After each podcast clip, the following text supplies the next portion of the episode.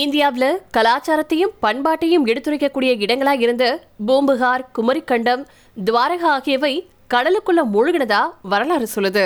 அப்படி மூழ்கி இருக்கக்கூடிய அந்த கலாச்சாரத்தை உலகுக்கு எடுத்து உணர்த்த கடலுக்கு அடியில நடக்கக்கூடிய ஒரு தேடுதல் தான் தொலைந்த நகரமான துவாரகா.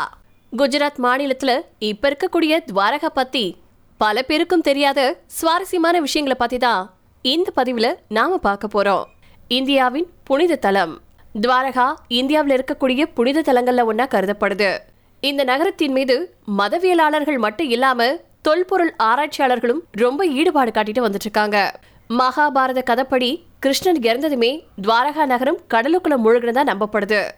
கோமதி ஆறு கடலை சந்திக்கக்கூடிய இடத்துல இருந்து சுமாரா எண்பத்தி நாலு கிலோமீட்டர் தொலைவுல இந்த நகரம் இருக்கிறதா கதைகள்ல சொல்லப்பட்டிருக்கு. கடந்த நூற்றாண்டின் கடைசியில இந்த நகரம் உண்மையாவே இருந்தது அப்படிங்கறத நிரூபிக்கிறதுக்காக தொல்பொருள் ஆராய்ச்சியாளர்கள் துவாரகாவை பத்தி ஆதாரத்தை திரட்டுறதுக்காக கடல்ல ஆராய்ச்சியை தொடங்க முடிவு செஞ்சிருந்தாங்க.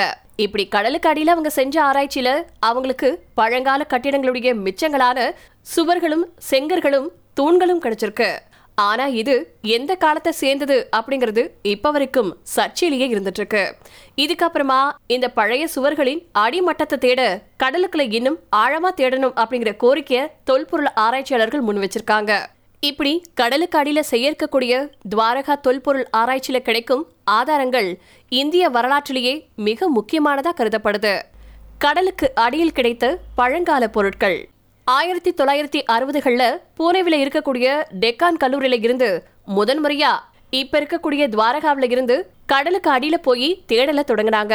அதுக்கப்புறமா ஆயிரத்தி தொள்ளாயிரத்தி எழுவத்தி ஒன்பதுல சில தொல்பொருள் ஆராய்ச்சியாளர்கள் திரும்பவும் கடலுக்கு அடியில போய் ஆராய்ச்சி செய்ய ஆரம்பிச்சிருந்தாங்க. அந்த ஆராய்ச்சியின் முடிவுல அவங்களுக்கு கிமு ரெண்டாயிரம் ஆண்டுக்கு அப்புறமா அங்கு வாழ்ந்த மக்கள் பயன்படுத்தின சில பொருட்கள் கிடைச்சிருக்கு. அதே மாதிரி கடலுக்கு அடியில் நடத்தப்பட்ட அந்த ஆராய்ச்சியில சில சுவர்களும் தூண்களும் கிடைச்சிருக்கு. ஆனா இது எதுவுமே இப்ப இருக்கக்கூடிய துவாரகா நகர்ல இருக்கக்கூடிய பொருட்களோட ஒத்து போகவே இல்லையா?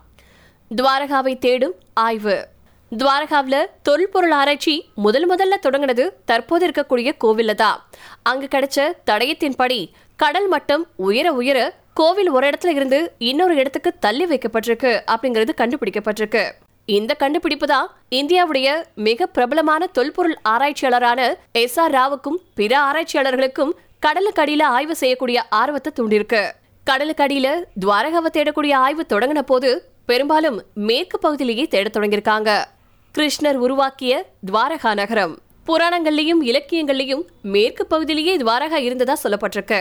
முதல்ல நானூறு சதுர அடிக்கு ஒரு பகுதியை தேட முடிவு செஞ்சு அதுல ஆய்வு நடத்திருக்காங்க.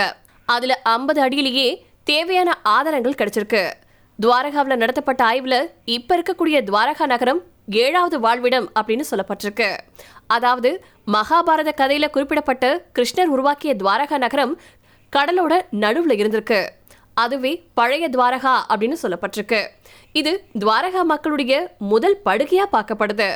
அந்த முதல் துவாரகா நகரம் கிமு பதினைந்தாம் நூற்றாண்டுல இருந்திருக்கலாம் அப்படின்னு கணிக்கப்பட்டிருக்கு.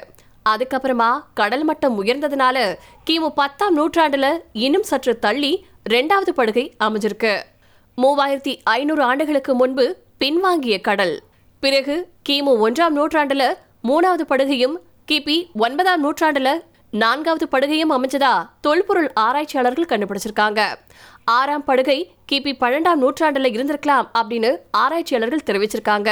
இப்ப இருக்கக்கூடிய தகவலின்படி மூவாயிரத்தி ஐநூறு ஆண்டுகளுக்கு முன்னாடி கடல் பின்வாங்கி இருக்கலாம் அப்படின்னு குறிப்பிடப்பட்டிருக்கு. அந்த வகையில மகாபாரத கதைகள்ல குறிப்பிடப்பட்டிருக்கக்கூடிய அந்த காலமும் இப்போ கடலுக்கு அடியில கிடைக்கக்கூடிய இந்த ஆதாரமும் துவாரகா அப்படிங்கிற நகரம் இருந்திருக்கலாம் அப்படிங்கறத உணர்த்துது. இது மகாபாரதம் உண்மையாவே நடந்திருக்கலாம் அப்படிங்கறத உணர்த்துறதா மதவியலாளர்கள் குறிப்பிட்டிருக்காங்க.